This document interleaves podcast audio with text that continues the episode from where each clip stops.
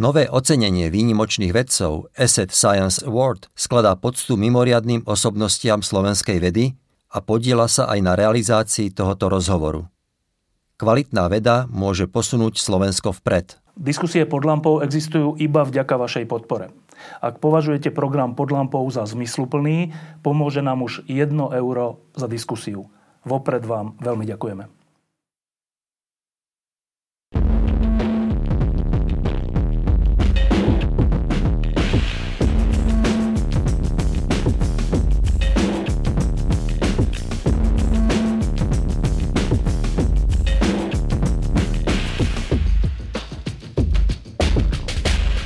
Last week the big conference called Quantum Spacetime 19 took place in Bratislava. It was organized by my colleagues from Department of Theoretical Physics, Faculty of Mathematics, Physics and Informatics, Comenius University. And the most prominent speaker at that conference was Professor and Sir Roger Penrose. Uh, it is a great pleasure to have him here today. Uh, he gave two lectures, one more scientific lecture at the conference, and then a public lecture for the wider audience in University Ola. Uh, I decided not to not to uh, ask you about all your career and everything because it would be an almost endless interview. Uh, so I, I will try to to take these two lectures as, mm-hmm. as our basis, but to start with something which is not that deep and technical like twistor theory, which you were talking about, I decided to take the first picture. This is the picture I took at your lecture with the Penrose triangle, uh, which you used to, to illustrate in your twistor lecture something which is which is locally perfectly possible, but globally impossible. Uh, can you comment on this? How did you invent this this triangle 60 years ago with your father, and how you used it here now? Well, I was a conference. Well, I was a graduate student in Cambridge, in I think my second year as a graduate student doing mathematics and uh, there was a conference, uh, International Con- Congress of Mathematicians, being held in Amsterdam. And I decided to go to this meeting. And uh, when I was there, I learnt from one of my teachers that there was an exhibition uh, by this Dutch artist called M.C. Escher. I'd never heard of him before. Uh, this was in the early 60s. And I went to see this, and it was the most amazing. I saw these extraordinary pictures with impossible structures and in very ingenious ways of mixing artistic clarity and, and logical peculiarities. And I remember being struck, and particularly by one called relativity, in which the direction of gravity is three different possibilities. With, with a bird with a bird in. in that one has stairs going stairs. in different. Oh, see, there is one with stairs yeah. birds too. I know. I think I know the one you mean. this one has stairs in different directions, and people are walking up the stairs, and some of them are going this yeah, way. I know. Way, I know it. Some I know. upside down. Yes. And it was very uh, intriguing, and I decided I would try and do something myself, which was not quite what I'd seen, but with locally possible structures, but as a whole, they make an impossible figure. And I tried with roads and bridges and things like that. And finally, to the triangle was the kind of purification of this idea. Yeah, it was also used. Uh, yes. in the Gödel, Escher, Bach.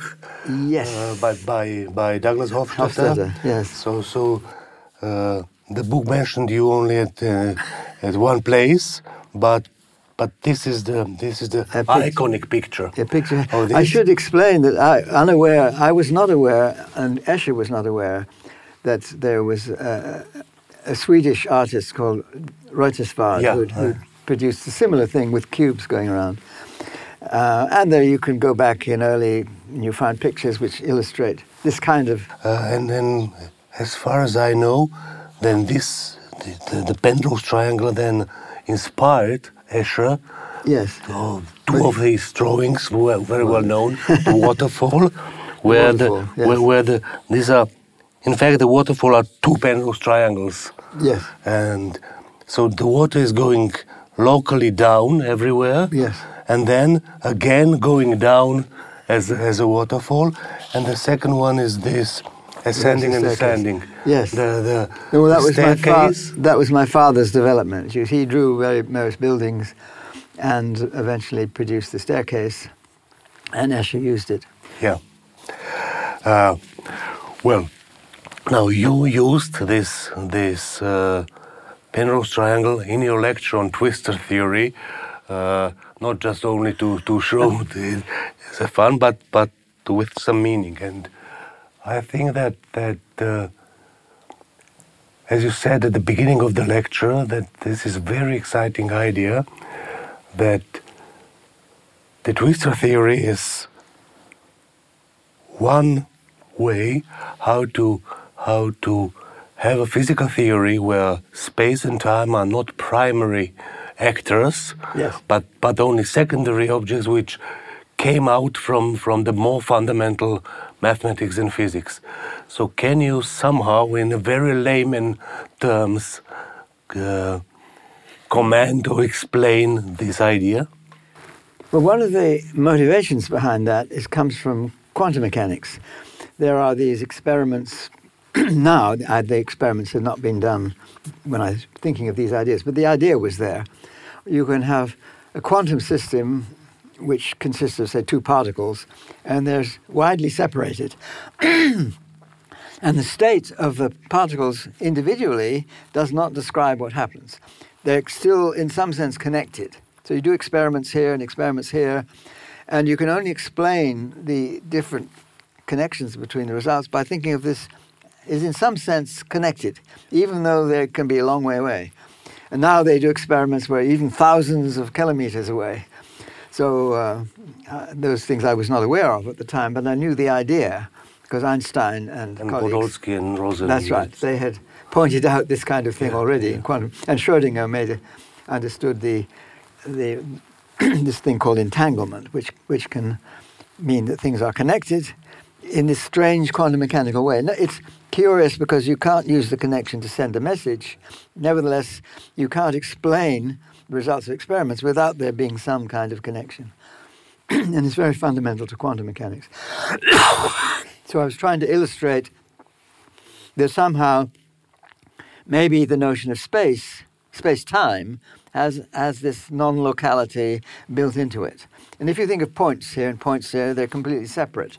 So the idea was to have something where the points are a secondary notion. And initially, the idea was to think of rays of light, so that uh, the entire light ray can go in any direction.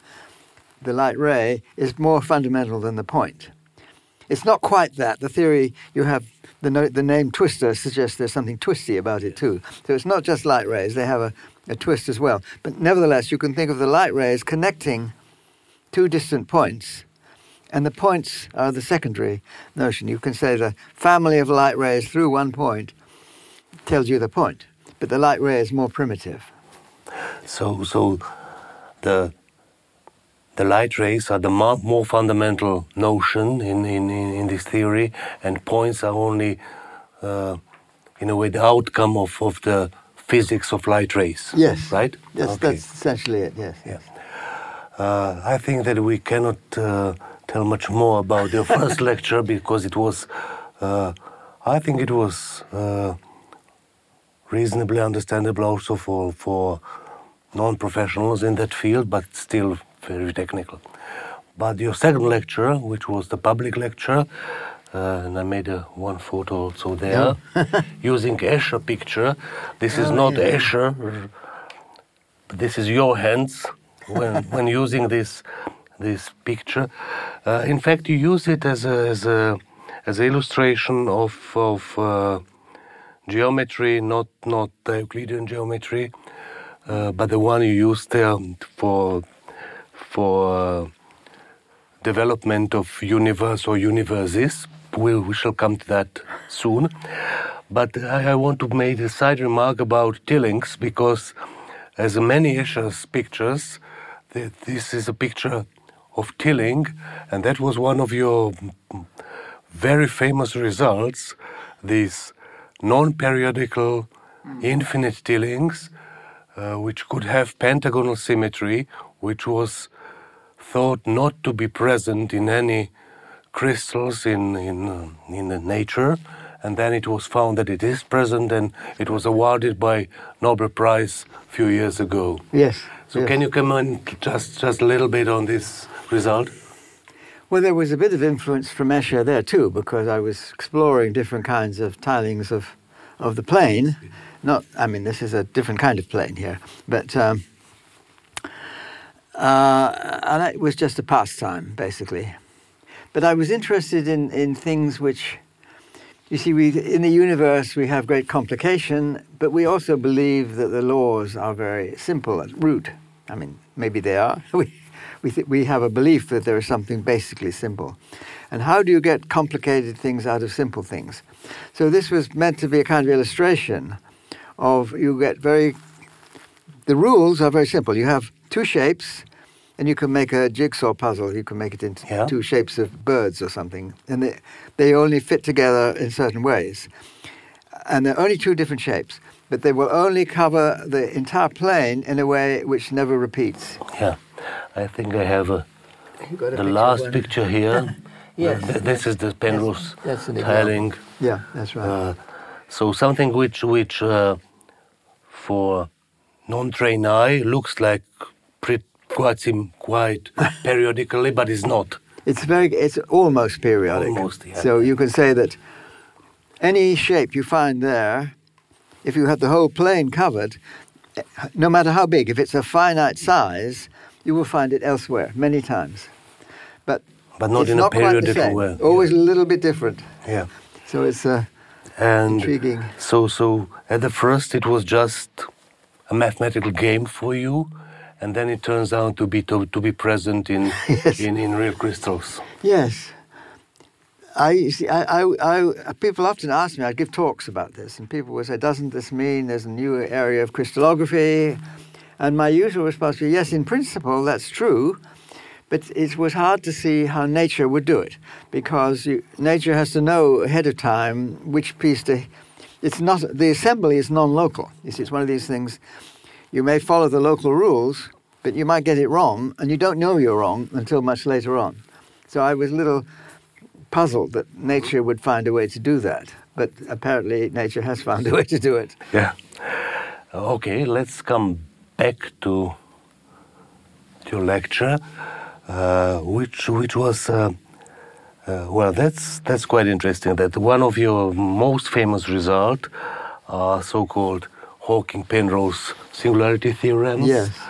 Uh, your part mainly deals with uh, with black holes, and Stephen's part with with the Big Bang, with the singularity, Yes. the beginning of the universe. Yes, that's fair. Uh, and then you came with with an idea that maybe the beginning of our universe was not the beginning of time and everything.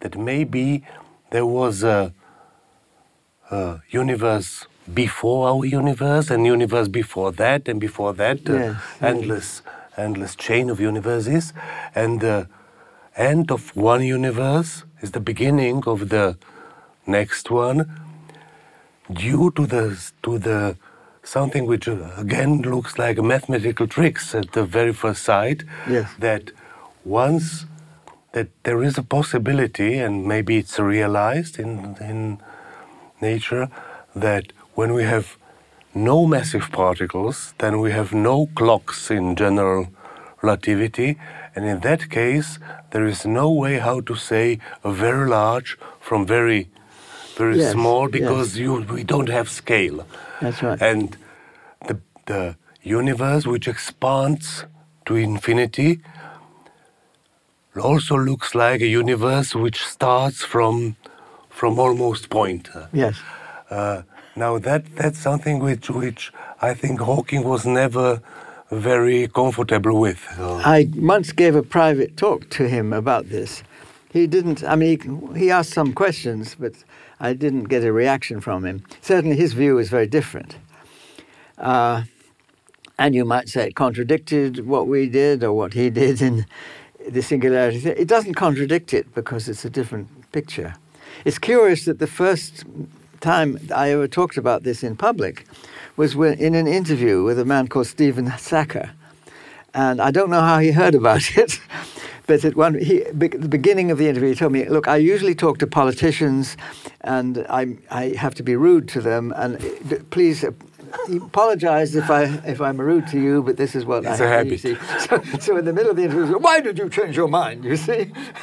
so I said, well, you know, as a scientist, if I believe the reasons are different, then you have to change your mind in accordance with the evidence.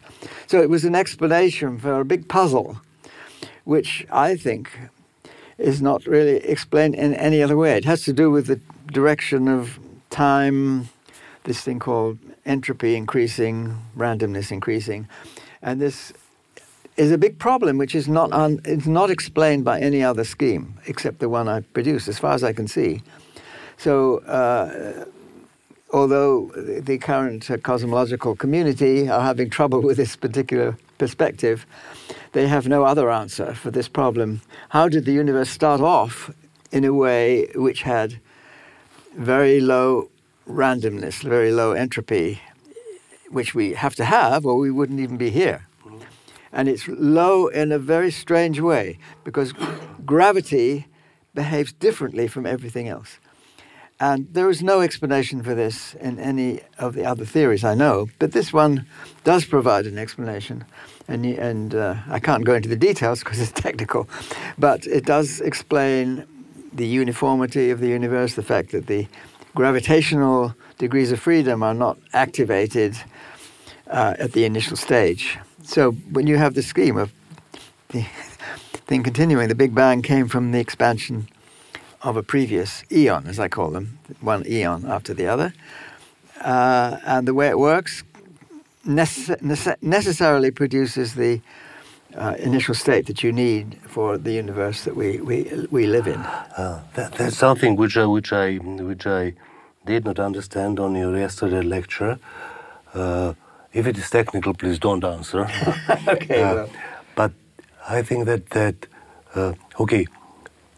We have massive particles in our universe. We have the scales, yeah. and uh, using the scale, we can say and and have experimental uh, evidence of that that our universe or our eon in your mm, yeah. picture starts from the very small and very dense uh, something. Yeah. Small universe.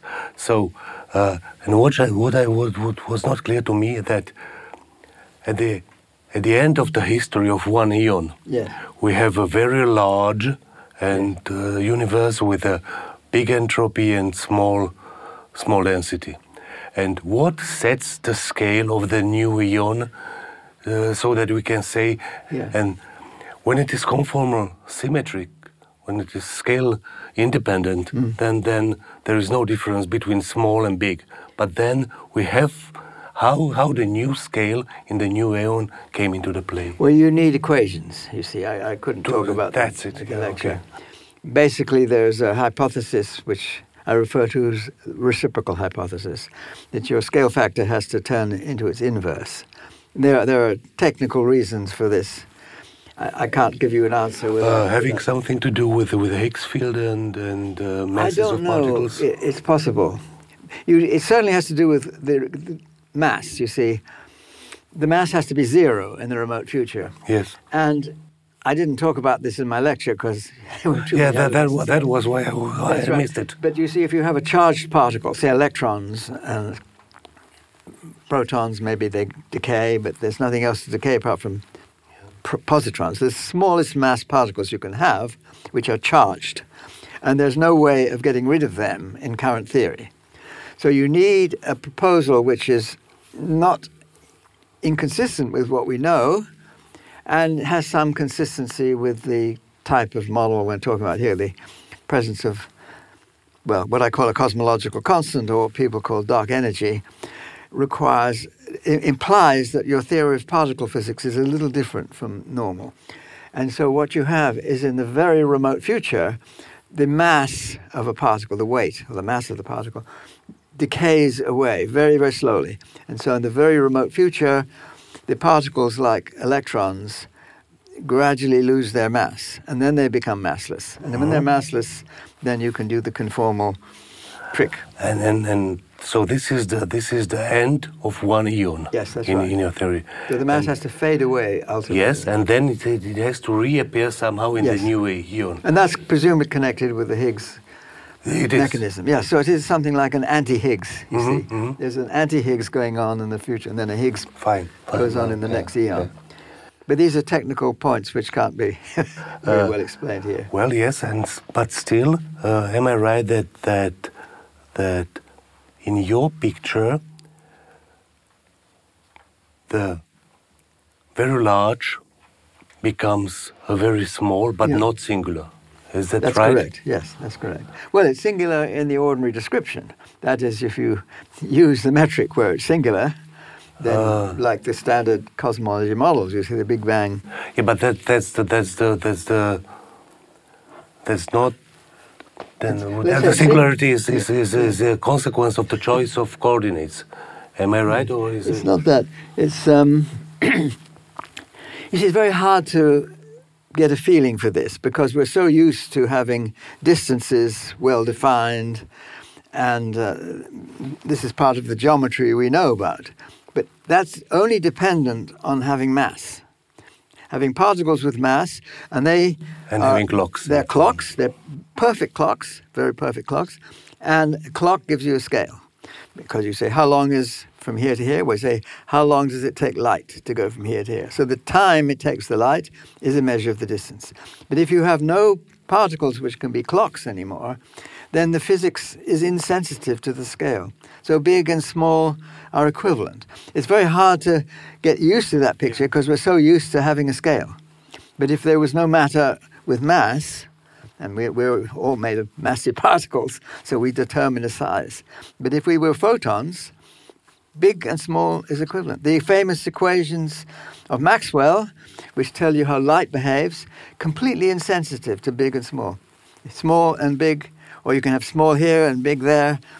The equations are just the same. They don't notice the difference. I mean, it's a difficult um, idea to get used to. That I agree with.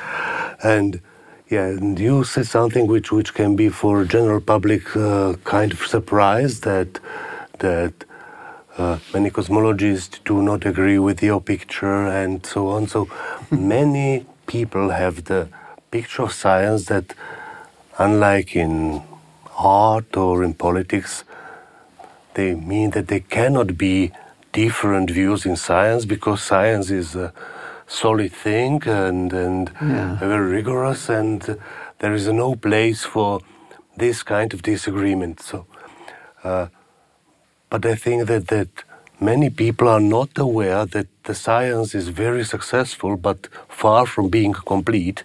Yeah. And so there's, there's a lot of place for disagreements which are not, which are not disagreements within the firmly set down science, but in a science which we do not know and we know that we do not know it. But with this, there are observations. So sure, you might have equivalent theories and no way of telling them apart. They would be different ways of describing the same physics. But here we have observations which I claim do support the scheme I'm proposing and do not support the conventional scheme which involves a thing called inflation. Yeah, and it, and it involves the signals from the previous eon, yes, previous universe, so That's to say, right. which are observable yep. in the new, new universe, not only at the very beginning, but even now. That's correct. And can you, uh, having something to do with, with the collapse of, of uh, enormous black holes in the previous universe and yes. the gravitational waves coming from this? Well, they're two different signals. They're, they're, quite different, but they both involve black holes. Uh-huh. The original idea I had was signals from black holes. We know from these famous LIGO yes. observations that you can Merging see. of- yeah, of black, black holes holes. spiral and they swallow each other up, Yeah. and the signals come out, and the LIGO detector can see. We see the signals. These are signals of that kind where you have black holes spiraling into each other, and they but in the eon prior to ours, and these produce signals you can see. And two teams. One I collaborate with Vahe Gurzadyan, who's an Armenian, and there's a Polish team headed by Krzysztof Meissner, and quite different methods of analysis, and we both seem to see these signals. But that's not the new ones. The new ones are something different. They're still black holes, but this has to do with what we call Hawking points. You see, a black hole, according to Stephen Hawking, and this is the, his most famous achievement, is that a black hole, although it swallows material, it does radiate a very tiny amount of energy. And this radiation is so small that with ones that we could see now, you would never detect it. But if you have a very big black hole, which ultimately, well, we have a big one in our galactic center, which is four million times the mass of the sun. There's one in the Andromeda galaxy, which is even bigger, and they will collide eventually and swallow each other up. Eventually, most of the matter, I think this is correct probably, in a cluster of galaxies, most of the matter will eventually get swallowed by one final black hole. And then the Hawking process takes over and it starts to radiate. Now, the entire mass of that black hole, which encompasses all this cluster of galaxies, well, a large proportion of it, maybe not all of it, that will radiate away in this Hawking evaporation. But since you have the whole time right out to infinity, and it's squashed like in the Escher picture, one squashes it down on the edge, everything is pouring out just at this little point in the edge. And this is a huge explosion. And this explosion would come through into the next eon. So we would be able to see these explosions in the previous eon in little points in the sky. Now, when I say little points, they would start off as little points, but in the understanding we have of the evolution of the universe, for something like 380,000 years, this explosion spreads out and spreads out until it reaches what's called the last scattering. This is what you actually see when you look back in the microwave background. You see not the initial point, you see the spreading out for 380,000 years. And that spreads out to about eight times the diameter of the moon. So you think of the moon, you think it looks quite big, but it's really very small. It's half a degree. And eight times that, which is about four degrees, is the size that these Hawking explosions would reach to. And we seem to see them. Nobody else has seen these in, in, before the, in the cosmic in the microwave cosmic background. microwave background. And we see about 20 such points. They're probably millions, but they, most of them will be much fainter than this. Uh-huh. And people haven't seen them before, probably because they've never looked. Because the current view is that the universe ought to be very, very uniform. You don't expect to see points like this. But we see them in the analysis. And this is the result from the previous year, or how old is this? Well, yes, just this last year. Well, uh, 2000 and, um, 17 or 16? 2018. 18? Yeah. Okay. Uh, They're on, they're on the arXiv. The paper is, is not yet published, but it's on, uh, accessible on the arXiv. uh, that means that, that we have to wait if, if the rest of the community will take it as experimental support or Yes, there will be complaints, and they'll say, we haven't done this, we haven't done that, and okay, we do this and we do that. Uh, I find it very hard to see how you can explain these points on the conventional picture with, with, with no eon before okay, so, so, so one it is well, one it is agreed that uh, once it is agreed that there are there, then they will need Yeah. explanation, and you already provided one explanation. Yeah, well, and maybe you they claim will- that there, there Maybe, they will think of something else. Something Yeah, else. Sure. Mhm, We'll see. okay. yes. Uh, and well, I want to ask just one other thing. Uh, in this previous photography here, so this is your slide with a with a Penrose triangle, and here is another slide which you just move aside, and I can read here the name Čech, where, where, where you use the Čech cohomology. Oh, yes, yes. And the Čech means Čech is a Czech mathematician. He is a Czech mathematician. And his name Yes, means true. the it's it's it's Czech in Czech. I hope that's all right in Slovakia too. Yeah, it's, it's uh, absolutely all right. Good. And what I want to say Yes. that that well, there are scientists from small nations like like Bohemia, Czechia, and Slovakia, uh, which are which are uh, cited and quoted in in, in, in your lecture Yes, because because of of, of uh, important results, but still uh, the level of science and uh, is not comparable to to Great Britain with Oxford and Cambridge and Newton and Maxwell and Dirac and Hawking and Penrose. Uh, so my question is, if if you think that the only way, or maybe not the only way, but the most uh, promising way for a young scientist from from countries like Czechoslovakia or Czechia or Slovakia uh, is to leave their country and go to top universities, or if they can study and become a great scientist also here, or to go away and then go back. I think, well, it's not something which should should bother you, but it bothers us here in Slovakia. Well, I've been very impressed. I'm in the organization for this conference here, which I came to, and I thought it was excellent the way it was done. I liked done. it too here. Yeah, and I'm impressed by programs to encourage young people.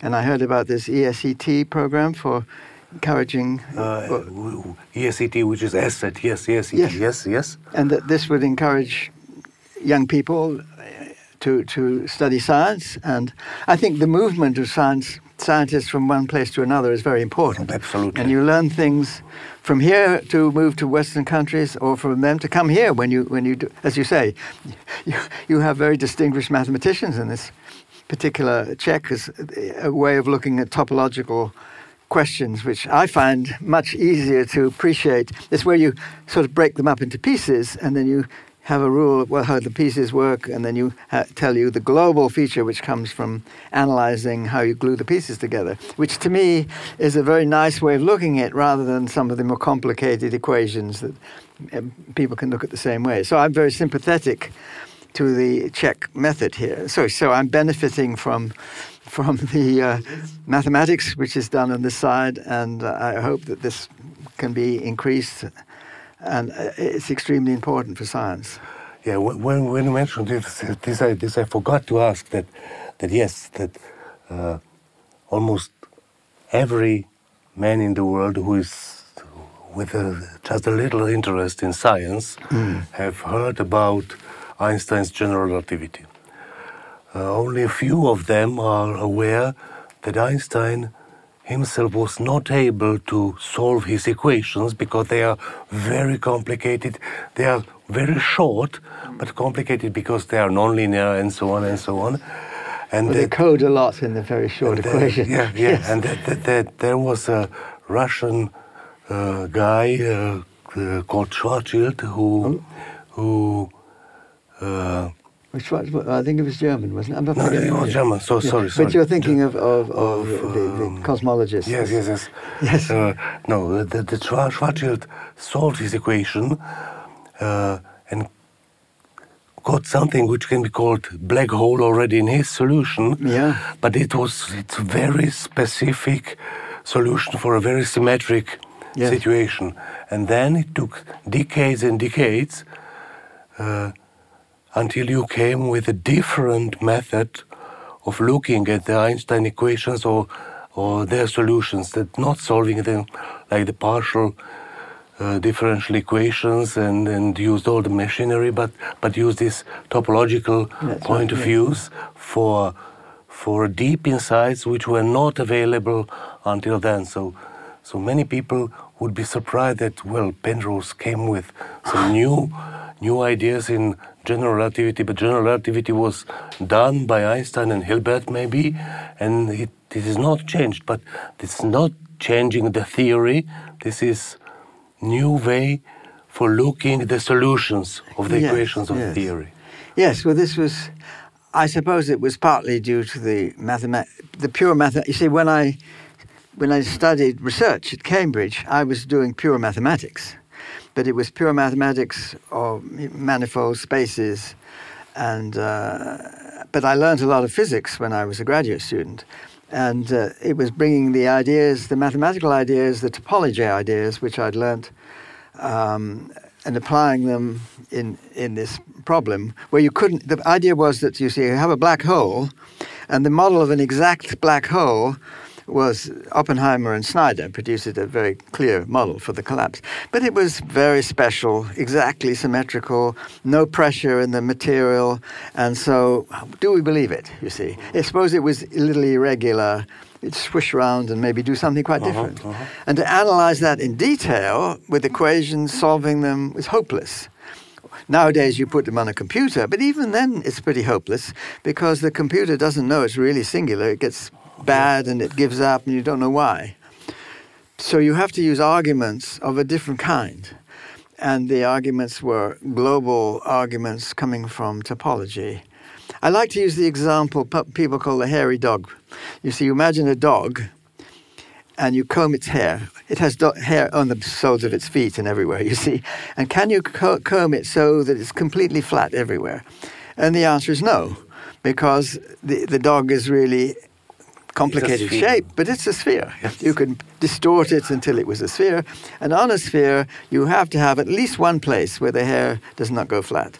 And so this is an example of the kind of result one's using here. You don't know where it goes wrong. You just know somewhere it will go wrong. So it's a theorem like that. It says somewhere there must be a singular place where the equations blow up, something happens. You don't know where. You can't say it's here or here or here. You know somewhere it goes wrong. So this was the type of argument which I used, which was not like what anybody else was using, because they were either solving equations, then you have to have special symmetries, or you or you put it on a computer, and the computers then would not get anywhere close to it. But nowadays you could have a better, but even then you can't do it with a computer because you still don't know whether it's mm. singular, You, you, a you real can, point where its trouble is, or your computer program has blown up for some reason. You can get a strong hint from, You could from, get a strong hint, from sure, computers, but, but right. not the, the, the final result. Yes, no, but it's a the topological argument gives a different route into this, and then Stephen Hawking picked up and on these ideas and developed them for the cosmology. But this was, uh, as you say, using techniques which were not not the kind that people were used to using. Okay, now since we have a massive particle here, so we have a clock here, and Yes. that's that's why the time is progressing, and we know if it is long or short, and Yes. uh, and that's why I want to thank you very much for your time. You were you were kind to share with us, That's my pleasure. and thank you. Thank you. Diskusie pod lampou existujú iba vďaka vašej podpore. Ak považujete program pod lampou za zmysluplný, pomôže nám už 1 euro za diskusiu. Vopred vám veľmi ďakujeme. Nové ocenenie výnimočných vedcov Asset Science Award skladá poctu mimoriadným osobnostiam slovenskej vedy a podiela sa aj na realizácii tohoto rozhovoru. Kvalitná veda môže posunúť Slovensko vpred.